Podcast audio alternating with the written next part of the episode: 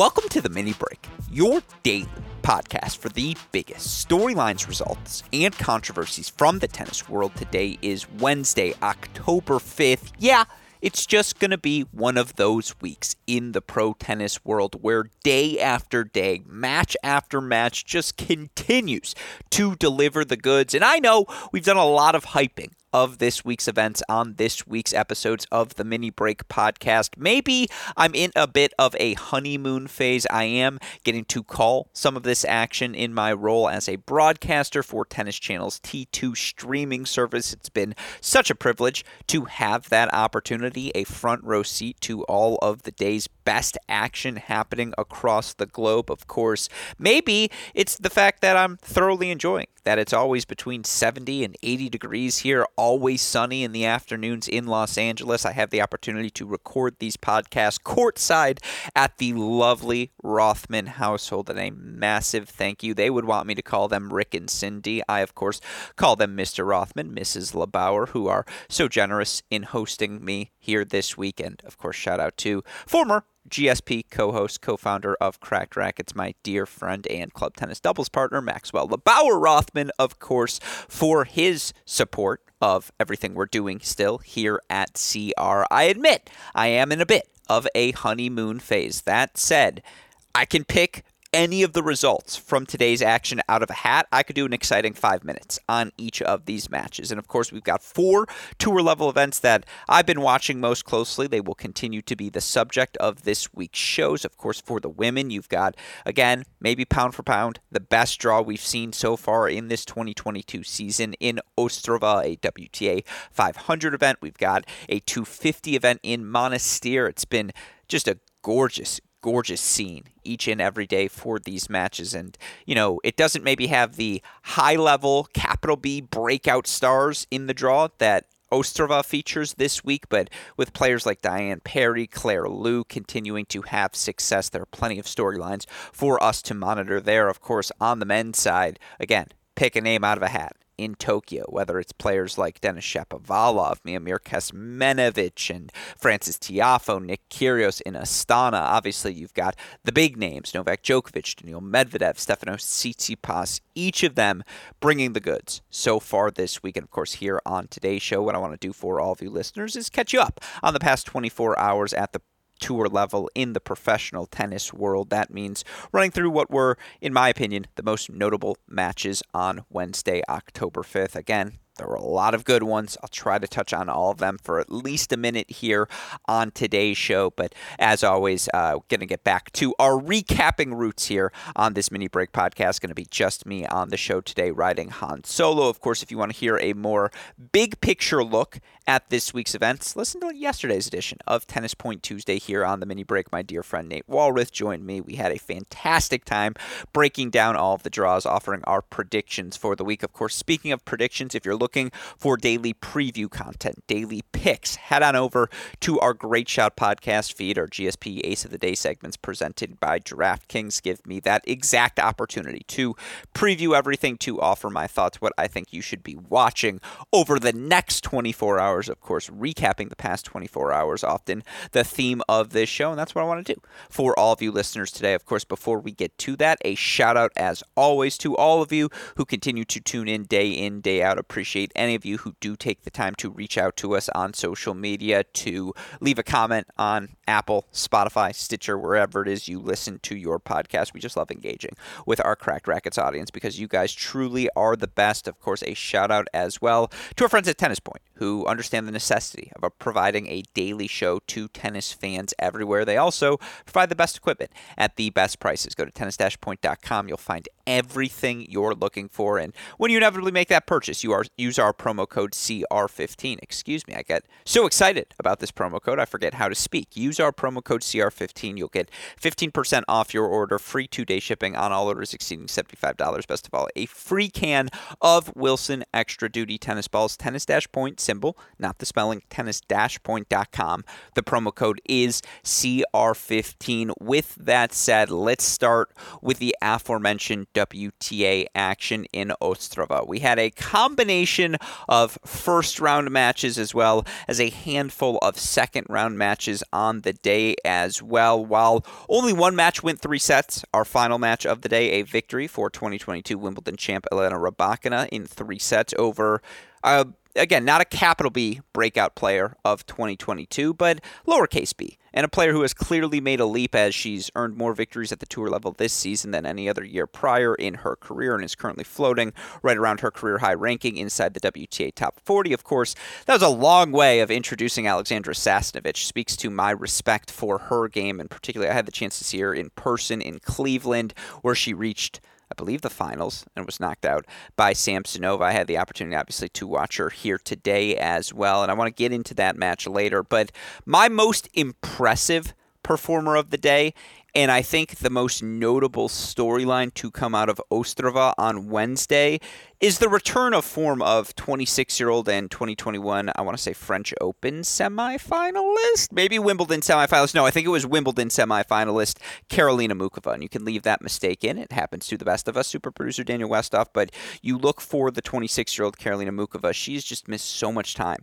over the past 18 months with various nicks, bruises, injuries, whether it's backs, hips, arms, legs, just a bunch of different things bothering Muchova over the past 18 months months and really keeping, or I shouldn't say 18, I should really say past nine months and keeping her out of play for the majority of this 2022 season. I mean, it's October 5th here today, and she still hasn't played 20 matches yet in this 2022 year. And yet, you look for Caroline Muchova, who, by the way, semifinalist Australian Open, not Wimbledon, not the French Open, though she's a two time quarterfinalist at Wimbledon for what it's worth.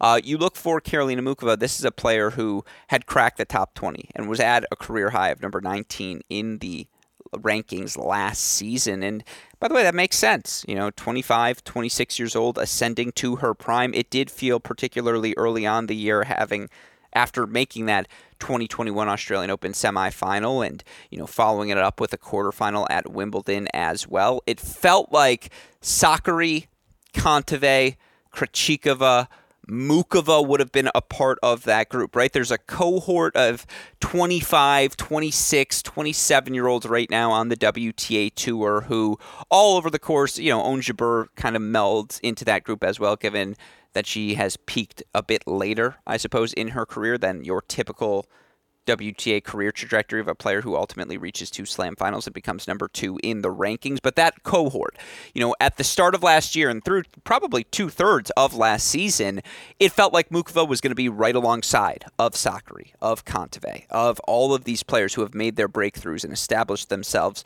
within the top 10. Kasatkina probably belongs in that conversation as well. Kudermetova to a lesser extent. The reason I bring up that context is because of injuries and because a plethora, there's your daily plethora drop here on this show, because a plethora of other talent has emerged over the course of the past 18 months, you forget how electric Muchova was when healthy in 2021. The fact that Muchova has a WTA title in her career, the fact that she's made a couple of second weeks at slams, and again, has been a top 20 player already in her career. And, you know, it's been a there have been there have been hiccups in her comeback here this season. You look for Muchova, perhaps most pressingly, a fantastic win over the aforementioned Maria Sakkari at Roland Garros. She then wins the first set of her third round match against Amanda Anisimova, only to re-aggravate an injury, and you know she's forced, unfortunately, to retire from that match. That said, you look for Muchova now back-to-back quarterfinals here to end the season. She made quarterfinals to Lin last week before losing 7-6 in the third to a top 35 player in Kaia Kanepi. Here, she kicks off her run in Ostrava. Excuse me, she's into the round of 16, not into the quarterfinals. That was me doing some projecting. She takes on Caty McNally tomorrow. She was one of the players who played a first round match, and she was excellent, earning a 4 and 4 victory over the second uh, the player, excuse me, with the second or third most wins, depending on how you want to categorize it, this season in Beatriz Haddad Maia. And what was so impressive about Muchova here today, twofold. A, she's down 4 1 in the second set. Could have easily just let that set get away from her, tried to ride the home crowd to a deciding set victory. She didn't. She continued to just lock in physically. And what you are reminded about Muchova is what a complete game she possesses. You know, not only does she have beyond adequate. Not only, you know, again, not only she, I don't want to say extraordinary because I use too much hyperbole here on this show. She's not a top tier athlete, but she will never struggle with her athleticism, with her movement when healthy on the court. She is extraordinarily fluid, moving in uh, and out of each corner of the court. She does an excellent job of generating depth on her backhand wing, while I think her forehands decide that will spray on her a bit more. It's also the more explosive wing, and man, when she has her feet set behind that forehand, her ability to follow a, a big forehand into the net, her ability to place that ball with such depth, such accuracy, and still have sneaky amounts of pop as well. By the way, random aside, great day for the Czechs in their home country and at this Ostrava event. I believe they go 3 and 0 overall on the day in Ostrava, and we can get to that momentarily. But uh, Muchova might have been the most impressive of them all here today. She, again, uh, yes, broken twice to go down 4 1 in that second set, but, you know, ultimately wins 69% of her first serves, 50% of her second serve points, was connecting so cleanly on her backhand return. And Beatriz Haddad Maia, a lefty, you know, very and also 26 years old and probably belongs now in the lesser half of that Kontaveit Sakkari generation of names. You know, she's probably in that Kudermetova tier with that group. But, you know, Haddad has been a top 15 server here this season and, excuse me, uses her lefty slice out wide extraordinarily well on the ad side to just open up a runway of space for herself with her first strike, whether it be a down the line forehand, whether it be a cross court backhand. And Muchova took that ball away by taking that return a little bit earlier inside the court. And you know by changing up targets cross court down the line muchova was hitting all of her spots throughout uh, the course of the day. I was immensely impressed with Karolina muchova and just again the fact that she really did embrace what was a very spirited home crowd in Ostrava, and it seemed that that energy seemed to bring out her best tennis as well. There was just this permanent smile on her face, and also just a focus in her eyes. And again, to see her return to form here, to see her play such exceptional tennis uh, and beat a you know a Haddad Maia who didn't serve particularly well here today. You look for Haddad Maia only made 59% of her first serve. She's typically in the mid to high 60s. Uh, she didn't serve her best, but Muchova capitalized on that fact, and any serve that's that was attackable within the baseline, she went about attacking and did an excellent job just putting returns in play at a minimum, getting those points starting at neutral. And then again, physically, she was able to withstand the monster that is Beatriz Haddad Maia. And do I think any less of Beatriz Haddad Maia coming out of this match? Once again, the answer to that question is no. The glass half full take here is just again how excellent Karolina Muchova was here uh, in her victory, straight sets over Beatriz Haddad Maia. And to see the 26 year old returning to form, she's someone who puts a bunch of returns in play. She is someone who, at her peak, you look for Karolina Muchova overall, hold percentage wise. I'm throwing out this season's numbers, but you know she was at 72% last year. She's actually at 73.5 this year. And this is someone who averages a hold percentage of 73.3%. The average of a top 50 WTA player is 70.9%. What does that mean? It means Muchova is also a top 15 and her best week's top 10 uh, server. And then, you know, again, that break percentage – I thought she did a really good job putting returns in play. I do think that forehand can at times be a vulnerability, but Haddad Maia didn't serve well enough to expose that. And I think you have to be an elite server, uh, if not an extraordinarily talented spot server, to expose that weakness of Muchova. So credit to the 26 year old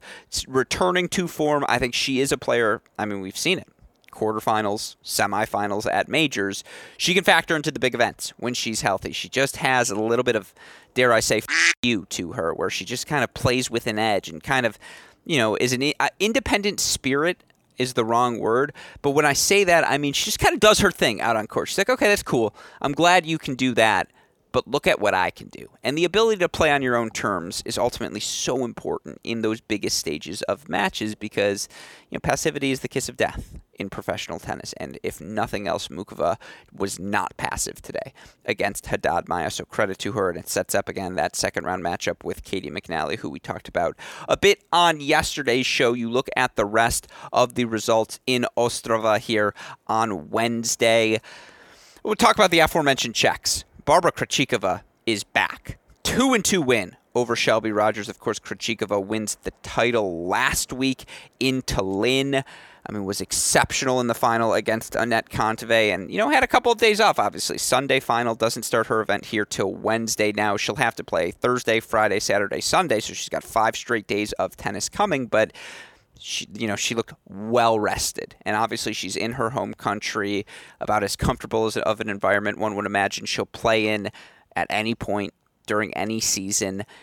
And she just cruised today. Just did such a good job of stretching Shelby with her first strike and won 80 you know, 5% of her service points for the match, fought off all four break points that she faced, was 4 for 4 on her own break point chances, capitalized on both first and second serve. She was just striking the ball so purely. And, you know, these Ostrava courts, one of my takeaways from the first few days, they sound like they're dead. You know, a player makes contact with the ball, the ball hits the court, and you're like, is that ball dead? Is the court dead? Did it hit a dead spot? Because the ball doesn't bounce. You know, it stays extraordinarily low. And for someone who hits a little bit flatter but can drive the crap out of a, the ball, is comfortable moving forward, is serve is maximized by the indoor court, uh, by the indoor conditions. I mean, Krejcikova is so well positioned for a big run here in Tallinn, and you look for Krejcikova back up to number 22 in the world after this past seven, eight days of action, and has just put herself back in the conversation as well moving forward, which again, we knew was going to happen given the reason she had fallen out of the conversation was due to injury. But great to see Krejcikova playing better, and, you know, again, beats Bencic, Haddad Maia, Kontaveit in Tallinn. Now a good win over Shelby Rogers to start things off. She's got Belinda Bencic tomorrow in the Ostrava round of 16. You know, Bencic, another player who likes to hit low and flat. So these are two players who should thrive on this surface. Feels like you get, get a tiebreaker or two right in that match. And how do you profit off of that? You can go find out by listening to our GSP Ace of the Day segment. Yeah, better tennis for Krejcikova down the home stretch here of 2022. The other Czech to have success here on Wednesday, Petra Kvitova was a little bit shaky, in particular in that first set, and it took her, I believe, eight total match points, but ultimately Kvitova 7-6, 6-4 victory. Now, Kvitova, 2 of 9 on break points, Badosa 1 of 10 on break points in this match, so the serving stats look a lot better than they actually were in theory, Kvitova's game should work great on this surface because she does play big, because her, her slider out wide just stays so low on that ad side. It's so difficult to deal with. And, you know, again, and yet Petra Kvitova was a bit a little bit streaky today because it felt like no ball was sitting in her strike zone, um, and it just felt like the errors piled up for her. It was really difficult for Badosa to find a lot of traction on her own for playing her own first strike tennis, except except for when she landed the first serve, which you know she landed 63% of it, won 63% of her first serve points. At the same time, it felt like every service game in this match went to 30 all. It felt like every big opportunity a missed return emerged or an unforced error on an attackable ball for both of these players. I think this may have been the, and I say lowest quality respectfully. I don't think this was a bad match, and there were certainly flashes. You know, when they had extended rallies, those extended rallies looked extraordinary because Badosa was moving so well and Kvitova was just pounding the rock away. You know, again, all of that said, I don't think this was Kvitova's best performance, and yet she manages to advance in front of a home crowd 7 6 6 4 into the quarterfinals. Is Petra Kvitova, and for what it's worth, you look for Petra Kvitova, who right now currently sitting at 20 in the rankings entering the week. Kvitova 26 and 17 overall this season by reaching the quarterfinals here over Badosa. She is into her fifth quarterfinal of the season. Uh, she has played 18, now 19th total events, five quarterfinals and 19 total events. I mean, Kvitova, you'd say she's 32 years old. That's old compared to the rest of the WTA top 30. True, but I would continue to remind you, it felt like Kvitova was a favorite entering the French Open last year before she got injured, and we're just like not that far removed her, from her being in Grand Slam semifinals and competing for massive titles at the biggest stages. And so, uh, again, I think she's one to keep an eye on here as well. How does she finish down the home stretch? These are certainly, again, indoor hard courts. When she lands a first serve, it just feels like it should be so easy for her to play attacking tennis, and yet got a little bit sloppy today against Paula Badosa. That said, Iga 7 5, 2 all. She gets a withdrawal from Ajla Tomljanovic, who I believe tweaked her back. I thought Iga was fine. You know, she raced out to a three love lead. Tomljanovic did a great job just making this match extraordinarily physical, offering nothing to f- for free to the world number one, and yet if can't hurt Iga relentlessly, she's just going to eventually find a way to either A, land enough first serves and enough first strikes to separate herself from a service perspective, or B, and perhaps more importantly, she's just going to break you. Like, you know it's going to happen. Um, even the worst versions of Iga still break opponents three, four times a match. She is that transcendent as a returner, puts that many backhand returns in play. And if you give her time on that forehand return, you're just in trouble because you have no idea where Iga Swiatek is going to end up going. So Iga advancing over Tomljanovic into another quarterfinal here this season. Let's see, for Iga Swiatek, I believe that is still, oh, now a tour tying best 11th quarterfinal. Of course, she's tied now with Ons Jabeur. That said, if Jabeur makes the quarterfinals this week uh, in Monastir, Tunisia, then Jabeur will move to 12th on that list. Uh, will move to 12 total quarterfinals this year and move back into first on the list. With that said, last but certainly not least, Rybakina, 6'7, 6'4, 7'5. She advances over Sasnovich man, it was the weapons down the stretch. It just felt like set two onward, uh, from set two onward, whenever Rybakina needed a big first serve, she found it. And, you know, you look for Rybakina in this match, won 71% of her first serve points, 62% of her second serve points, fought off seven, uh, excuse me, five of the seven break points that she faced, converted four of the nine. She's just a member of Serena Williams Power Tennis Country Club. When she plays big, goes big on the return, and is landing them, she's going to create separation for herself on the scoreboard because obviously obviously her uh, plus one aggression can be that exceptional and um, certainly when she has a lead on the scoreboard then she can be that much more aggressive as a returner. And i do still think foundationally she is very very good as a returner. So it sets up a really exciting back half of the second round. Tomorrow you've got mcnally muchova kontaveit martincova kasatkina alexandrova krejcikova bencic maria sakkari back in play taking on alicia parks.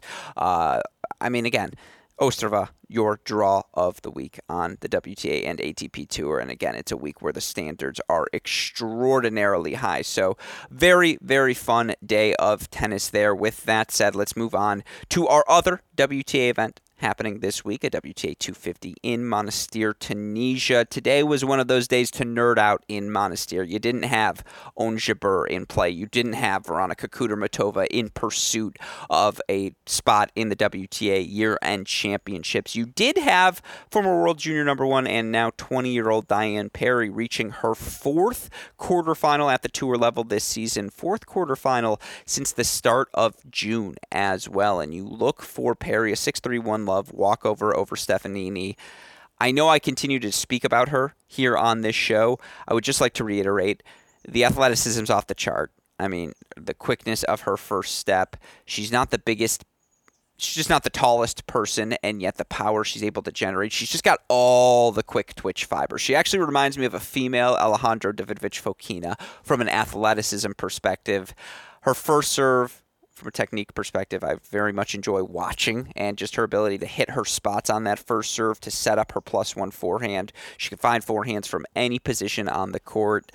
The backhand still, liability is too harsh of a term. The backhand is still the weakness comparatively for Parry. That said, you know, her, she gets better at it every time I watch her play. A little bit more comfortable driving through that ball more frequently. And again, Stefanini moved her around the court, but didn't have the weapons to hurt her. And unfortunately, Stefanini had to retire due to injury. But Parry again, 23 and 23 overall in the year. Don't let that fool you. It's been a massive step forward for the former world junior number one, who's now up to a new career high number 64 in the live rankings guarantees you qualifying at all the big events, and obviously she's going to get into the majors on that ranking as well. So let's look for a big leap from parry through the first six months of next year. Four quarterfinals from July onwards, and you don't have as you know, very, and I guess you have French Open third round points to defend. So that's really where things start. Those French Open third round points, but first four months is a playground for Diane Parry. I think she, if she doesn't get into the top 50, it would be more surprising, in my opinion,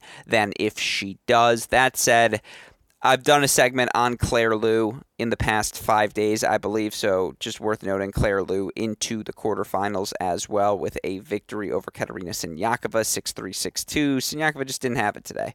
Um, and uh, in particular, didn't seem to have it on serve as, uh, you know, she was just broken repeatedly by Liu in this match. Liu ultimately eight breaks on 11 break point chances. Now, you know, Claire Liu was also broken five times herself today, but Liu's just so aggressive from the baseline. It's so impressive to me. And you now look for Claire Liu, 28 and 21 overall on the year. She's into her fifth quarterfinal of the season, third at the tour level. You want to know how you solidify yourself in the top 100, how you solidify yourself uh, just in the mix in all tour level events moving forward? Do that you know, make three quarterfinals, make five total quarterfinals now by making a couple at the 125K level as well. And you look for Claire Liu, uh, currently sitting at a new career high number 69 in the live rankings, is the 22 year old, has positioned herself very well uh, for next season. Also, uh, with that said, again, Liu, Parry were probably the two biggest focus points for me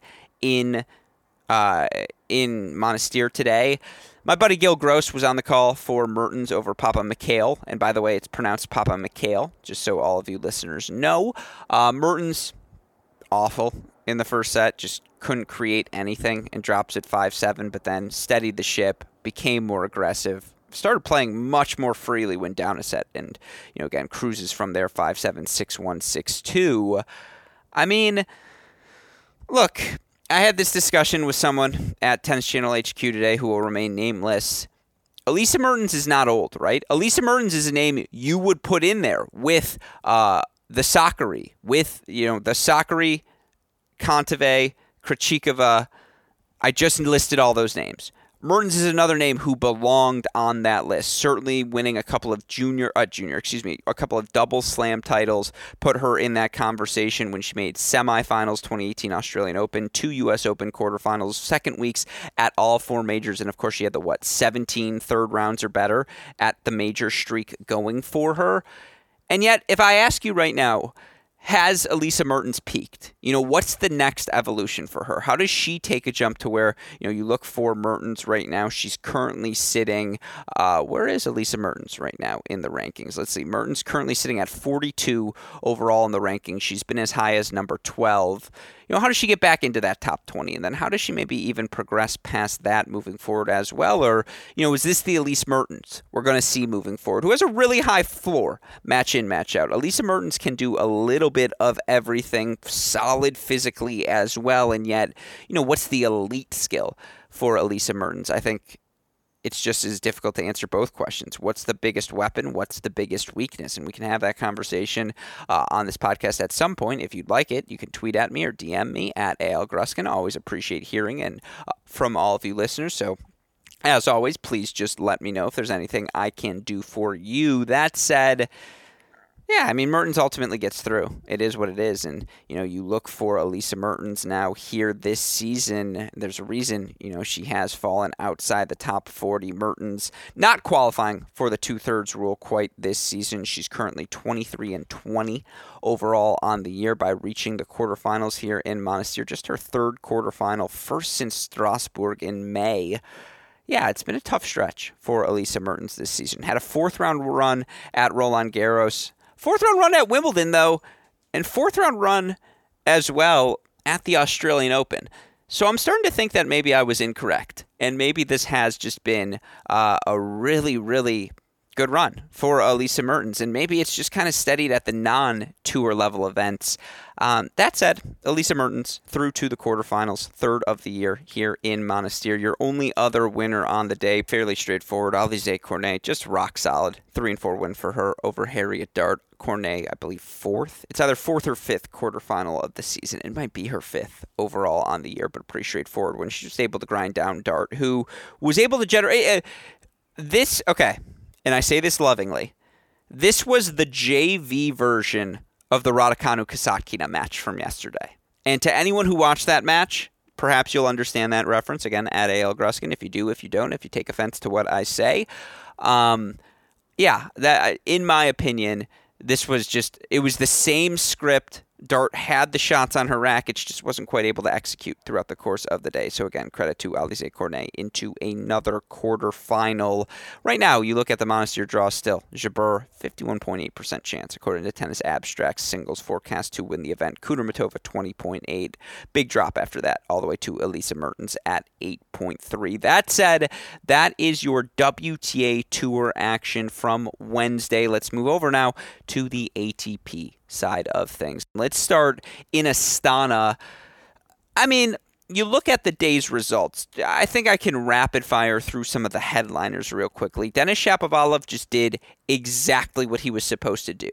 Lefty serve, slice spin, flat pace into the Stevie Johnson backhand, set up the first forehand, keep him on a rope, when in doubt, use your leftiness to just attack that Johnson backhand corner.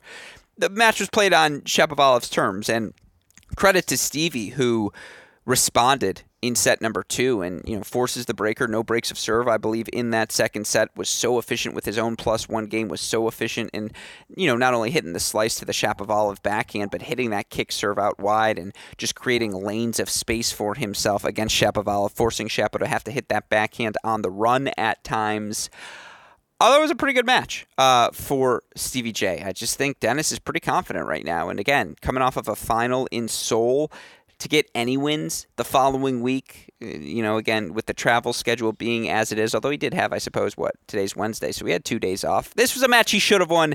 And, you know, for the first time in a while, Shapovalov, Shapovalov, that's how you say that name, did what he was supposed to do. So shout out to Denis. Uh, shout out to, to, Taylor Fritz, who obviously had a COVID diagnosis last week, and I believe threw uh, threw in flew in to uh, Tokyo either early on Wednesday or late Tuesday night.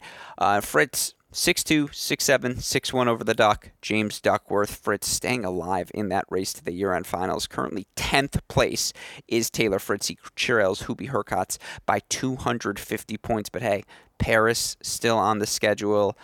I imagine Fritz is coming home next week to play San Diego. And actually, the flight from Tokyo to San Diego, I'm sure it's not great, but it's probably not horrible either. So uh, obviously for Fritz to be back in Southern California, not in San Diego. The women are in San Diego next week. Where are the men? Uh, where are the men?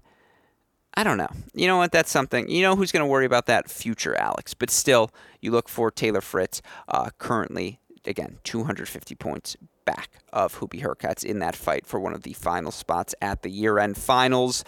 We had two funky ones on the day. Let's start with Pedro Martinez was down 6 4 3 love to Jaume Munar. I did a whole rant on Munar and how he's made not a big, no, no, no, not a capital B breakout star, but again, another guy who's made a, a mini leap here over the course of the 2022 season. And 6 4 3 love looked like he was cruising to the finish line against fellow Spaniard, fellow 25 year old Pedro Martinez. And yet, man, Martinez got aggressive. I actually really liked how he used his size, his strength, his speed to move forward. He hit such a heavy forehand. And to be honest, his ball was more dynamic than Munar's. It ripped through the court a little bit more successfully. He started swinging through his backhand more than I had seen him in quite a bit of time. And Martinez still under 500 for the year, but to win 12 of the last 13 games, I know Munar was really struggling physically by the end of that match, but Color me as one impressed by the level of 25 year old Pedro Martinez, who, again, despite being under 500 overall on the year, Martinez uh, still currently sitting at a pretty respectable spot in the ATP rankings. You look for Martinez, currently number 67, uh, with his win here today. And, you know, for Martinez now to have the opportunity uh, to compete in the Tokyo round of 16, get some serious 500 points under his resume. Big moment uh, for the 25 year old Spaniard.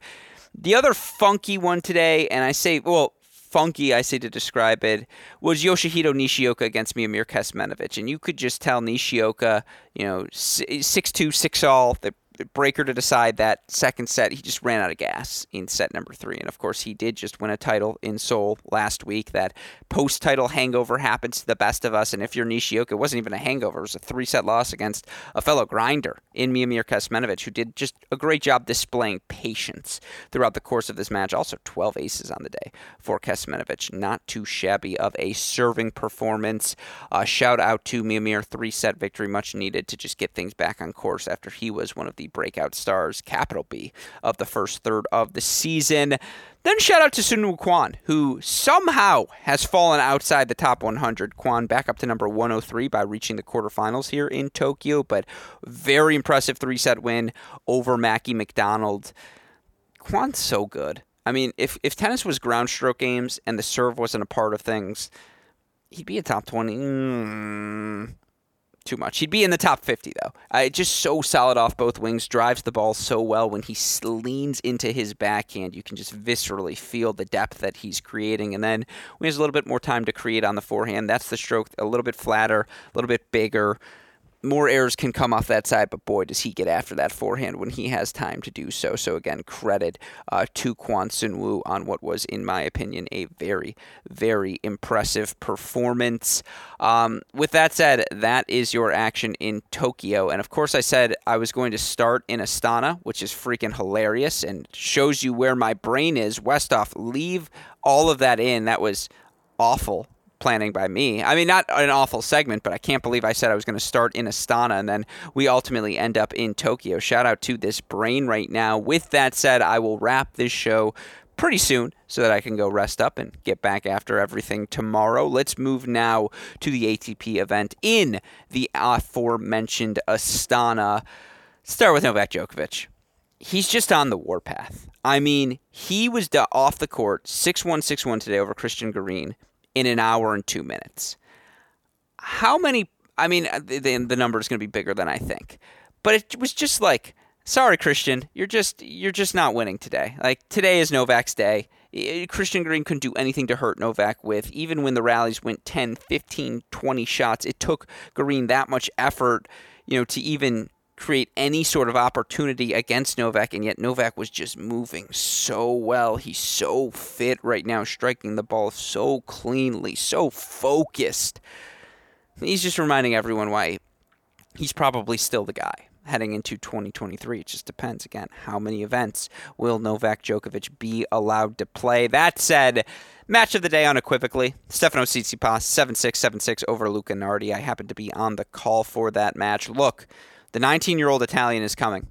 Did not face a break point today. 12 service games up, 12 service games down. Was struck the plus one ball so brilliantly. And yeah, I don't love his forehand backswing. And certainly the slower courts in Astana help Nardi have a little bit more time on that wing. But oh my God, did he connect with that first forehand brilliantly throughout the course of today, the day, and just his ability to absorb and generate pace on that backhand wing. It's not in the Zverev, Korda, obviously Novak tier of players, but boy is he rock solid on that side. A comfortable and willing volleyer who could hit all the spots on the serve, not only you know kick serve after kick serve into the Tsitsipas backhand, but mixing in the slices out wide, mixing in the pace down the tee. Look, Tsitsipas started getting frustrated with himself. He should have had more breakpoint chances than he did. He just left a lot of service returns on the table. Felt like he went a little bit too big at times, or early on was probably just a little bit too passive with his backhand return. That said, whenever Tsitsipas needed it, he found big first serves, big first forehands. And what was so impressive, first set breaker, Tsitsipas goes up an immediate mini break 2 1 doesn't miss a first serve the entirety of the breaker, doesn't drop a point on serve, and just holds on to that mini break, continues to take aggressive swings as a returner, takes a 7 2 breaker, and then gets an early mini break once again in that second breaker, and yet cedes it back to uh, right back to Nardi with a plus one error. That said, Tsitsipas able to bounce back. Um, I thought found outstanding depth. But you know, I thought Nardi's lowest level of play came in the breaker, and he talked about at the end of the match how he's starting to feel some pain in his hamstring. But two plus one errors from Nardi, or not plus one errors, but two aggressive errors from Nardi offered you know Tsitsipas two mini breaks, and then Tsitsipas connects on a couple of brilliant forehands down the home stretch of that match. Just the weight Tsitsipas is able to get behind that forehand. You forget Tsitsipas second most wins on the ATP Tour this season, trails only Carlos Alcaraz. Uh, on, on the board right now and, you know, has clinched his spot already in the ATP Tour Finals, a testament to the progress of the 24 year old. Tsitsipas did not return well, and perhaps big picture, those concerns continue to persist for Tsitsipas, particularly against elite competition. But actually, the big takeaway is Nardi, who's up to number 130 now in the live rankings, has won a couple of challenger titles this season Nardi's coming, folks. This is not the last time we will be discussing him here on this show moving forward. That said, you know, those were your top 10 players in action on the day. You also had, I believe, Marin Cilic, a three set winner over Oscar Otte. Thought that match might get tricky, and indeed it did. Emil Ruusuvuori cruising 6 love 6 2 over last week's winner, Marc Andre Huesler in Sofia dare we say, a little championship hangover there for. You also had comfortable wins for Rublev, Bautista Agut. And then Adrian Mannarino ends the run of David Goffin. Three set victory for the Frenchman, who just quietly is hovering inside that top 15. Mannarino, 34 years old, still number 44 in the rankings. Guess what?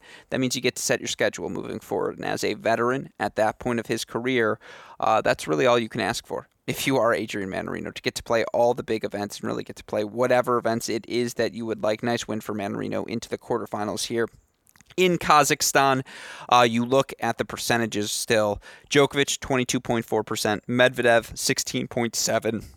On the top half, it's Rublev 19.7%, Tsitsipas 17.4%. But again, Cilic versus Khachanov is a matchup tomorrow. Botic versus Djokovic, Ruusuvuori, Medvedev. Lot of good tennis as we move forward through the draw in Astana. I'd probably go Ostrava 1, Astana 2, honestly, Tokyo and Monastir tied for third. I think both of those draws equally entertaining for different reasons, but it's going to be a fun week of action, and we'll continue to cover it all here on the mini break as we move forward through everything, of course. If you want to hear previews of each and every day's play, again, head on over to the Great Shot podcast feed, which you can find wherever you listen to your podcast. A shout out, as always, to our super producer, Daniel Westoff, for the f- of an editing job he does day in, day out, making all of our content possible. A shout out as well to our friends at Tennis Point. Remember, go to tennis-point.com, use our promo code CR15 for all of your equipment needs. With that said, for our super producer, Daniel Westoff, our friends at Tennis Point, and from all of us here at both Cracked Racquets and the Tennis Channel Podcast Network, I'm your host, Alex Gruskin. Don't forget to check out our Cracked Racquets broadcast of the ITA All American College Championships. That's from today through Sunday on our Cracked Racquets YouTube feed. With that said, you know what we say. That's the break, and we'll talk to you all tomorrow. Thanks, everyone.